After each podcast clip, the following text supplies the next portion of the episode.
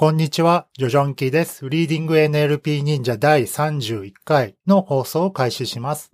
リーディング NLP 忍者は NLP 自然言語処理に関する論文を紹介するポッドキャストです。はい、えっ、ー、と、しばらくナクルの、まあ、えっと、賞を受賞したペーパーの特集をしていましたけど、今日で一応最終回にしようかなと思います。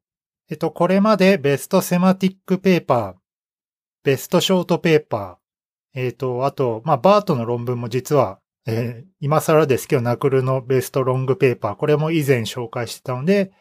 えー、次に、えー、ベストリソースペーパーということで、えー、今日、コモンセンス QA、A Question Answering Challenging Targeting Common Sense Knowledge ということで、えー、コモンセンス、まあ、常識を使ったような、えー、QA のデータセットに関する論文を紹介しようかなと思います。実はナクールのベストペーパーアワードで受賞した一つのベストエクスプラナブル NLP ペーパーっていう、まあ論文があるんですけど、ちょっとこの論文はですね、えっと、量子力学というか量子物理学を利用したようなペーパーになっていまして、ちょっと読もうかなと思って頑張ってみたんですけど、まあ、えっと、正直よくわかりませんでしたっていうので、ちょっとスキップさせてください。えー、ということで、まあ今日ベストリソースペーパーを紹介して、えー、とりあえずナクルえー、もう来月とかにあるんですかね。えー、の、えー、紹介を、えー、今回で終えようかなと思います。えー、これまで紹介した、えー、ナクルのペーパーのリンクなどは、えー、ショーノートの方に貼っておこうかなと思います。えー、リーディング NLP 忍者では、えー、サポーターを随時募集していまして、えー、2ドル、5ドル、9ドルの月額プランがあるので、もしよかったら入って、えー、入ることを検討していただければかな、ん？していただければ良いかなと思います。はい。えー、では早速論文の方、えー、コモンセンス QA の論文紹介の方に入りたいと思います。えー、論文の概要としては、まあ、データセット、コモンセンス QA っていう、まあ、QA ですね。クエスチョンアンサリングのデータセットを公開しましたっていうものです。で、まあデータセットを作る自体はまあ、えー、今の時対して珍しくないんですけど、ちょっとそのコモンセンスっていうのをどうやって QA に盛り込むのかっていうので、その作り方が結構まあユニークで面白いものになっていたので、この、えー、ペーパーのアワードを受けたのかなというふうに思いました。具体的にはどうやったかっていうと、えー、コンセプトネットっていう、えー、まあ別の研究がありまして、それはまあエンティティ間のリレーション。例えば、えー、車はエンジンを持っているみたいな時に、車とエンジンっていうのは、 has a 関係とかで繋がっているとか、そういう entity 間の、まあ、 relation graph みたいなものが、えー、実は公開されていまして、えー、それぞれの、えー、ノードを、まあ、コンセプトっていうらしいんですけど、まあ、 entity ですね。その、えー、コンセプト間、えー、と、まあ、その関係性ですね。えー、それをうまく使って、えー、 common sense を必要とするようなクエスチョンというのを作りましたよっていう、えー、論文になっています。ちょっとコモンセンスってなんだよっていうところで、まあ、日本語訳するとまあ常識なんですけど、まあどういうものかっていうと、まあ普通の QA っていうのはそのクエスチョンを見れば答えがまあわかるんですけど、まあ人との話を、え想像してみもらえばわかるかなと思うんですけど、そのクエスチョン以外の知識っていうのも頼っている時がまあ多々あるかなと思います。例えば、この論文で出てきた例だと、サイモンは、サイモンさんは、芝刈り機の音を聞きました。どこにいるでしょう？みたいな質問があります。で、このコモンセンス QA では選択式の問題になっていて、5つの選択肢から選ぶっていう風になっています。これまでの、まあ、簡単な QA っていうのは、答えに必要な情報っていうのが基本的に全部与えられるようなケースが多かったです。例えば、えー、トムはキッチンに行きました。トムは料理をしています。さて、トムはどこでしょう？みたいな感じで、そのトムはまあキッチンにいるっていうのはまあ与えられていて、まあ明確にわかるっていうところから、えー、機械がそれを読む機械読解、リーディングコンプリヘンションみたいな形で、えー、やられていたんですけど、コモンセンスっていうのは、まあ、その人の、まあ、背景知識とかを使えば、まあ、人としては、まあ、簡単にわかるよねっていうもので、まあ、例えばさっきの、サイモンは芝刈り機の音を聞いたっていうので、芝刈り機っていうのは室内で使うんじゃなくて、なんか外の庭とかで使うものなので、そのサイモンっていうのは多分まあ家とか、家じゃなくて、まあ外に、外で歩いてたとか、なんか庭にいたとか、まあそれに近しいことをまあ想像できるわけですね。で、そういったものを、えっと、この NLP ではコモンセンスって言っているようで、まあそういった情報をうまく使うことによる、えー、QA っていうのを NLP のシステムでも作ってやろうじゃないかっていう、まあ、テーマがあるみたいです。まあ、このコモンセンスっていうとなんかすごい大げさな感じに聞こえるんですけど、まあなんかそういった、えー、いろいろな背景知識のことをもうざっくりまとめてコモンセンスっていう風に言っているみたいです。で、そういった質問を作るのって、まあちょっと人が考えてもまあなんか難しいなっていう感じがするんですけど、えー、そういったこともあって、えこれまでのコモンセンス系の QA データセットっていうのはあるにはあるんだけど、まあそのデータ数としてはなんか少なかったりするっていうので、まあ問題があったんだけど、え今回のこのコモンセンス QA っていうのは、え質問数が12,247ということで、まあ DNN でも使えそうな規模のデータセットをとしてまあ公開したっていうので、このコモンセンス業界に、まあ激震が走ったのかはわかんないですけど、まあえ、いいリソースとなるようなものを、え、まあ出しましたよねっていうので、まあ、え、商標、え、アワードを受けました。で、え、まあ、このデータセットをどうやって作ったのかっていう、まあ、その手法が結構ユニークで、その手法を取ったのかなと。あ、アワードを取ったのかなと。このデータセットを作って、えっと、まあ、実際にベースラインも試して、このデータセットがどれぐらい難しいのかっていう実験も合わせて公開していて、まあいろいろ試しているんですけど、まあバートの、まあラージ、まあバートの大きいモデルの方ですね。これでもやってみたところ、正解率は56%でした。で、これに対し人のパフォーマンスっていうのは89%なので、まあ一般に公開されているスクワットとかそういったデータセットはもうすでに人のパフォーマンス超えてたりするのに対して、このコモンセンス QA は、まだまだ人のレベルには達してない。人は、えー、割と簡単に解ける問題が NLP ではなかなか解けないよっていう問題を新たに生み出しましたっていうのを冒頭に説明していきました。で、ちょっと概要がなんかは、えー、長くなっちゃったんですけど、さらにまたイントロのセクションに入っていきます。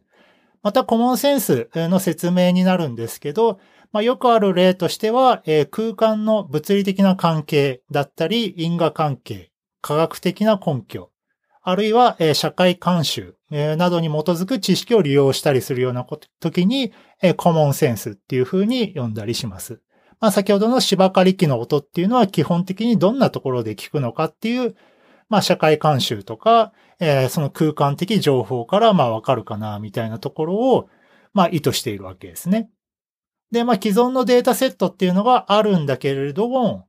えー、結構もうえー、人レベルまで攻略されているものだったり、あとはビジュアル情報とかを使った common sense みたいなのもあるみたいです。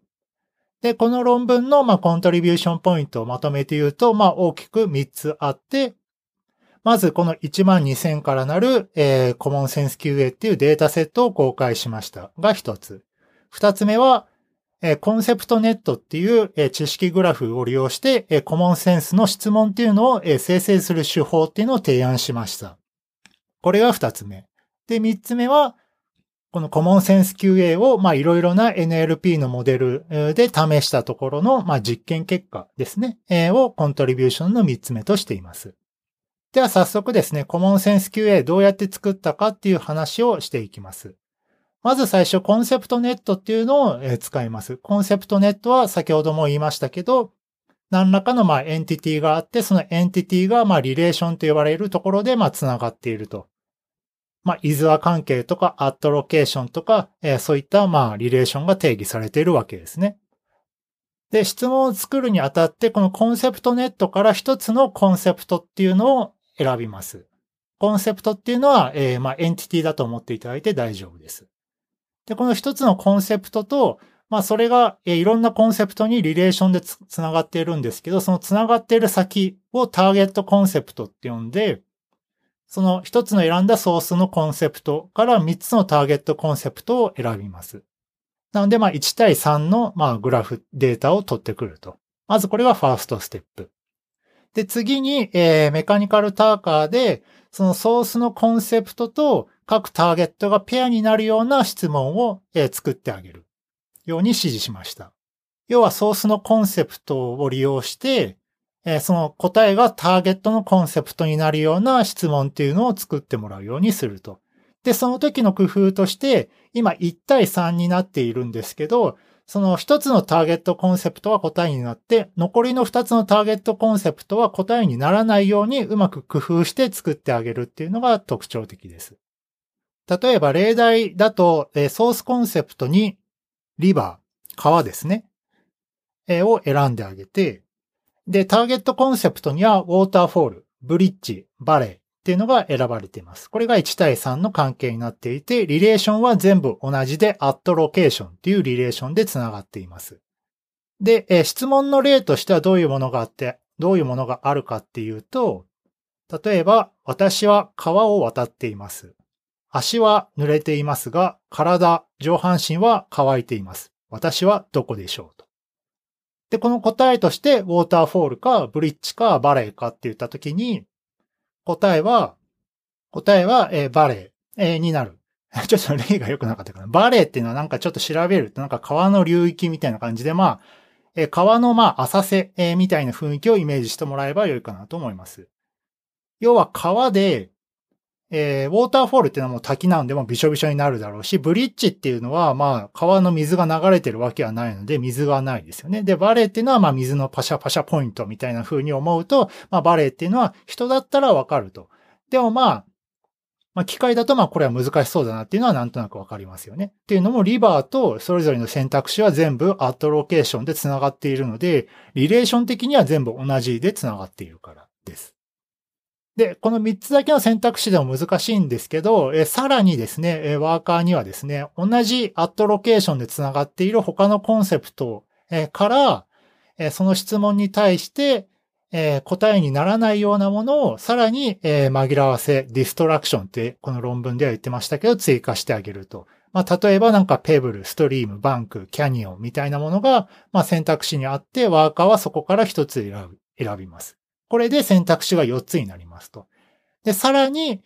そのワーカーに対してはですね、このコンセプトからじゃなくて、まあ自分でもう一個、答えにならないけど紛らわせるような、なんか問題を難しくするような選択肢を追加してって言って、さらに最後一つ追加すると。で、これによって質問に対して、5つの選択肢から選ぶような問題が作れますっていうふうに、この論文ではやってます。コンセプトから、ターゲットコンセプト3つプラス、えー、他の今回選んでなかったターゲットコンセプトから一つ、あとワーカーが作ったもの一つの計5つを選択肢にするような、えー、QA が、えー、できました。で、さらにワーカーに対しては他の、えー、タス、えー、ワーカーに対して、えー、 verification みたいなものをやって、えー、クエスチョンのせ、えー、品質が良いかっていうのもちゃんと、えー、チェックしてます。で、今回はちょっとまあ一部モデルのためにですね、各質問とまあ答えをですね、セットにしたクエリ、検索クエリを作って検索エンジン Google で検索した結果っていうのもテキストコンテキストとして追加しています。まあ、この辺についてはまた後ほど説明します。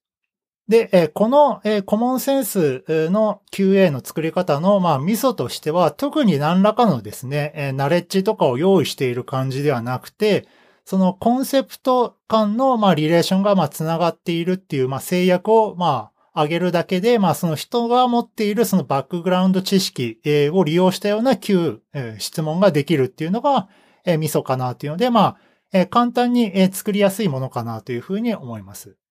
まあ、このちょっと作り方ノウハウっていうのは、まあ、非常に特徴的かつ、まあ、有用な方法なのかなというふうなところですね。この論文の多分一番面白いところは、まあ、ここかなというふうに僕は思いました。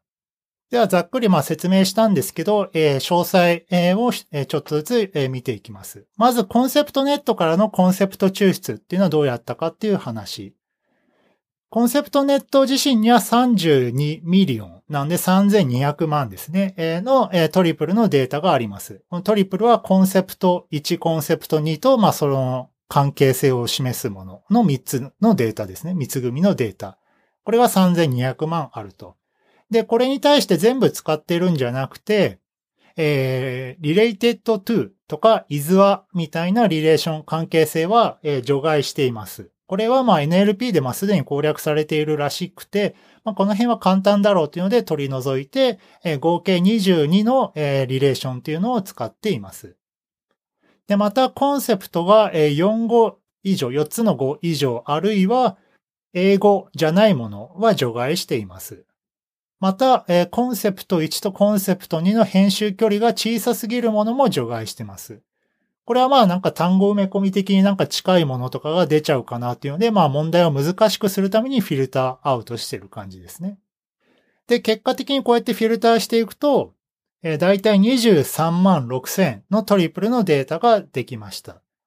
で、このトリプルのデータのコンセプト1を質問コンセプト、コンセプト2を答えコンセプトっていう風に呼ぶようにします。で、さらにこのトリプルの選び方自身も、特徴的で、リレーションと、ソースコンセプトじゃないや、リレーションと、質問コンセプト。まあいいのか。質問コンセプトとソースコンセプトは一緒ですね。が共通とするようなトリプル、を、3つ持ってきます。要はコンセプト1とリレーションは同じで、コンセプト2、答えとなるコンセプトのところが違うものを3つセットで持ってきて、ここでまあいきなり3択を作れるようにしているっていう感じですね。これをランダムにしないことによって、みんなリレーションと、コンセプトが同じなので、まあ難しい。関係性は同じ、類似していると言えるので、非常に難しいクエスチョンが作れるっていうのが想像できます。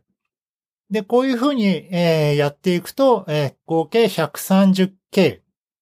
13万のトリプル、内容としてはその割る3なので、まあ 43K ので質問セットっていうのが作れました。で、このトリプルを、作ったので、じゃあ次は、え、クラウドワーカーを、え、雇いまして、先ほどの、え、質問セット、このトリプルを3つ合わせたやつをセットにしたものを、え、ワーカーに提示して、え各答えコンセプトがユニークな答えとなるように質問を生成してもらいました。なので、ここで、えー、一つのターゲットコンセプト、答えコンセプトだけは答えになるような、質問っていうのをワーカーに作ってもらいます。で、また、インストラクションとして、えー、表面的な情報から簡単に答えが類推できるような質問は作らないように、えー、インストラクトしました。まあ、例えば、えー、答えコンセプトがドアっていうのに対して、え、オープンとか、え、なんか類推できるような単語っていうのは極力使わないでねっていうのを、え、指示したみたいです。で、まあ先ほども言いましたけど、ここでまあ選択肢3つあるんですけど、まあさらに選択肢を2つ、えー、紛らわせ、難しくさせるために追加しています。えー、一つは、えー、質問コンセプト及び関係性が共通する他のコンセプトから選択してもらうようにするもの。もう一つはワーカーが自分で考えるもの。これでまあ3たす1たす1でまあ5個の選択肢から、えー、選択するタスクっていうのが出来上がりました。で、えー、出来上がった質問の、えー、 verification もしていまして、えー、生成し、質問を生成したワーカーグループとは別のグループを雇って、えー、その質問に答えてもらうと。で、各質問には2人のワーカーが割り当てられて、まあ、回答不能、あるいは答えを選んでもらって、え少なくとも1人以上が正解したような質問を、ま採用したところえ、15%の質問が取り除かれました。要は15%、まあ結構多いかなと思うんですけど、まあ質問はまあ、これはまあ普通に人間も解けないだろうみたいなところで、まあデータとしてダメだよねっていうので取り除いています。で、さらにテキストコンテキストっていうのも追加していまして、これは何かっていうと、質問と答えをまあクエリーにしたようなものを、え Google でまあ投げかけて、えー500のスニペットコンテキストとして生成したって書いてありました。まあ具体的にはまあよくわかんないですけど、まあググった結果のまあなんかパラグラフみたいなのをまとめたものなのかなというふうに思います。えー、これでまあ最終的に12,247の質問データっていうのができました。で、これは verification した後のデータなので、実際には25%は不適切とされてデータセットコーパスからは除外されているっていうので、まあ、結構な、え、数が verification で削られたみたいです。で、また一つの質問の作成コストは0.33ドルっていうので、まあ、1質問あたり50円ぐらいで作ってもらったっていう感じらしいですね。えー、詳しい統計情報は論文のテーブル1、え、に書いてあります。では次に、え、データの分析、どういったものができたかっていうのを見てみます。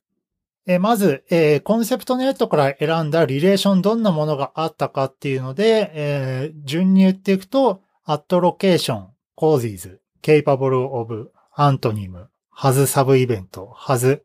プレリクイジット、えー、っていう感じになっていて、まあ、アットロケーション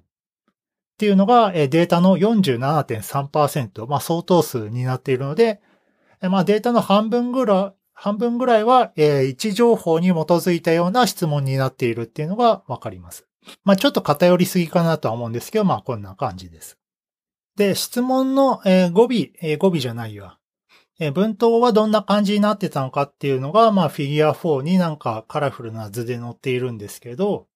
44%以上、44%の質問が WH から始まるもの。what とか where とか when ですね。えー、系の質問。で5%がなんかファーストネームを使ったもの。例えば、まあ先ほどのまあサイモンはうんちゃらかんちゃらみたいな質問がそれですね。で、7%が if 文で仮説系の質問をしたもの。まあ、もし何とかがこういう状況だったら、えー、どういうことですか？みたいな質問ですね。で、質問生成には122人の作成者が関わったみたいなんですけど、10人のワーカーが85%以上の質問生成に携わったみたいです。ちょっとこれもね、えー、少ない数で多くの質問をちょっと作りすぎかなっていう雰囲気はするんですけど、まあ、えー、こんな感じだったらしいです。まあ、相当熱心なワーカーがガッと作っちゃったっていう感じですかね。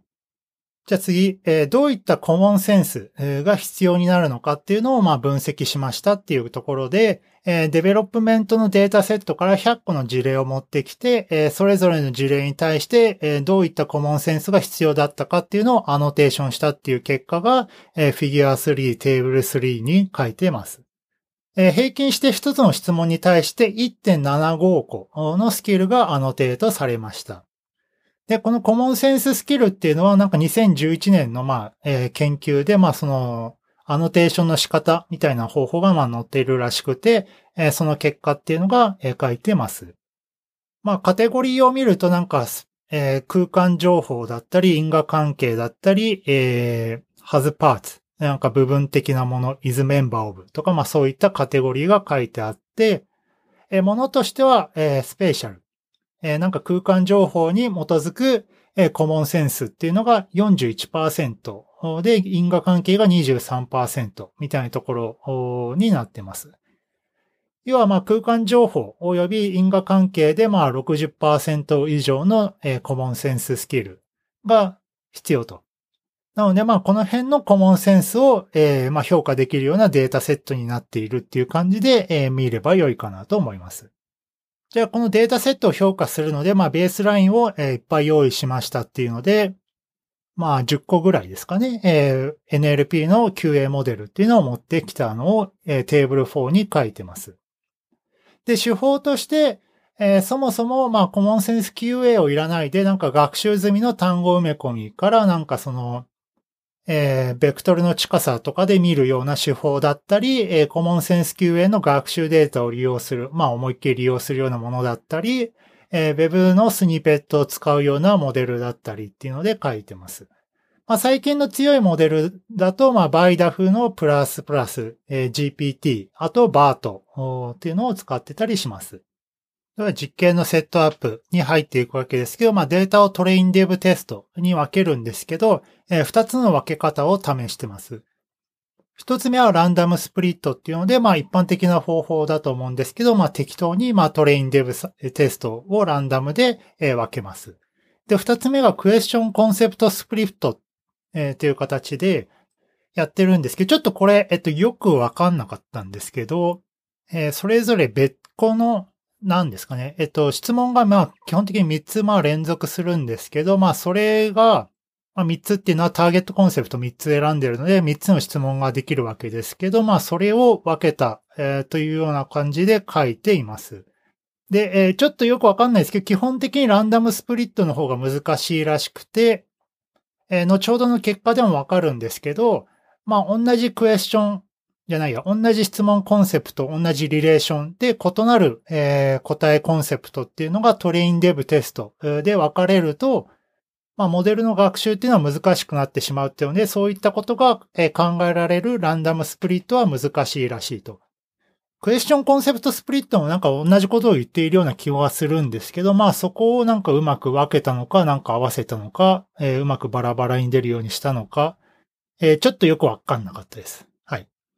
はい。えー、ということで、まあ気にせず進んで、えもう一つ、えサニティモードっていうのも、え作ってます。えこのモードではですね、え選択肢、今回すごい難しく作ったんですけど、えこれを、えランダムのコンセプトに置き換えました。え元の問題ではえ、リレーションを共通とするコンセプトなので、まあ、結構似たような選択肢がいっぱいあるっていうような状況からランダムサンプリングしたコンセプトに置き換えたので、まあ、非常に簡単になるんじゃないかっていう、まあ、モードですね。で、えベースラインの結果に入る前に、え人での評価結果はどうだったかっていうと、え100個の質問っていうのをまあサンプリングして、え質問作成にえ携わらなかったワーカーたちにえ尋ねました。えで、え各質問をまあ多数決でえ決めたところ、まあ人による正解率っていうのは88.9%っていうので、まあ人にとってはまあそこまで難しくない問題だったっていうのがわかります。じゃあベースラインでどうだったかっていうのがテーブル5に書いてあります。えー、まず一番良かったのはバートラージ。次は、えー、GPT、なんですけど、ランダムスプリットで55.9%、GPT は45.5。クエスチョンスプリットで、えー、バートが63.6、GPT は55.5。えー、人の評価が88.9だったので、まあなんか30%ぐらい behind しているっていうのはわかります。まあ、と言っても、まあ、ランダムに選ぶと選択肢5分の1の20%なので、まあ、それよりはだいぶいいんですけど、まあ、それでもまあ、人には簡単なモデルがまだまだ解けていない。え BERT-Large っていうと、まあ、いろんなモデルで SOTA を作ったものですけど、まあ、それでも難しいっていうのがわかります。また他にもまあいろいろ、えー、そのコモンセンス QA を使わずに単語埋め込みを使ったものとか、えー、エルモを使ったものとかあるんですけど、まあ大して良くないと。で、バイダフ、バイダフプラスプラスが Web コンテキストを使った唯一のモデルなんですけど、まあこれも結構、えー、性能は散々なものになっています。で、またランダムスプリットとクエスチョンコンセプトスプリットを比べると、ランダムスプリットの方が5%ほど低いみたいです。このランダムスプリットではトレインデブテストで、その答えコンテス、答えコンセプトだけが異なる。その質問とリレーションは同じだけど答えだけが違うみたいなものが、分かれて出ちゃうと、まあ難しいのかなっていうのは想像できます。まあクエスチョンコンセプトスプリットも、まあそうじゃねえのかっていう気もするんですけど、まあ、えー、そこはちょっと置いておきましょう。で、また、えー、サニティモードっていうのがあったんですけど、これをやってみると、まあ非常に性能が上がりまして、バートラージだと92.3%。適当に用意したディストラクションの選択肢、だけだったら、実はバートは結構簡単に解けてしまうんだけど、似たよったような、コンセプトがあると、まあ、一気にまあ40%ぐらい落ちちゃうっていうのを、出したので、今回作った選択肢っていうのがいかに難しいかっていうのを、まあ、裏打ちするような、ものに、結果になってます。じゃあですね、詳しく見ていこうっていうので、一番良かったバートラージを分析します。100個の事例を持ってきて、質問タイプのラベル付けをして、その結果っていうのがテーブル6に示しました。要はその質問に必要な情報ごとには分けたんですけど、バートラージではサーフェスクルーズっていうカテゴリーの質問に対しては77.7%の正解率っていうので、まあ結構高い性能を出しているっていうのはわかります。サーフェスクルーズっていうのは、まあ例えば、えー、自動車がどういう時にどうやって降りるかみたいな時に、えー、エグジットランプみたいなのが答えなんですけど、まあこういったえー、単語の表面的な情報からわかるようなものをこのサーフェスクルーズっていう風に呼んでいるみたいです。まあこれはなんか単語のなんか埋め込みの学習的にもなんかその近しい単語っていうのを選んでいる感じはあるので、まあ得意なのかなっていうのはわかるんですけど、え、苦手なのが、えー、否定形の質問だったり、範囲語を使うようなもの、またファクトイの、え、ナレッジ。例えば1日は何時間みたいな質問ですね。えー、とか、あとなんか条件の組み合わせとかの質問、になると、まあメタメタになってしまって、えー、結果的に BERT-Large でも大した性能が出なかったっていうのがこの結果からわかります。じゃあ次にですね、まあデータ量を増やすとどうなんじゃ、みたいなところで、え development のテストを学習データとして BERT-Large に加えてみましたっていう結果が、えフィギュア5に載ってます。で、 development のデータを加えると、結果的に、100K のデータ、10万データですね。これを上げることによって、 development の性能としては75%まで上がりました。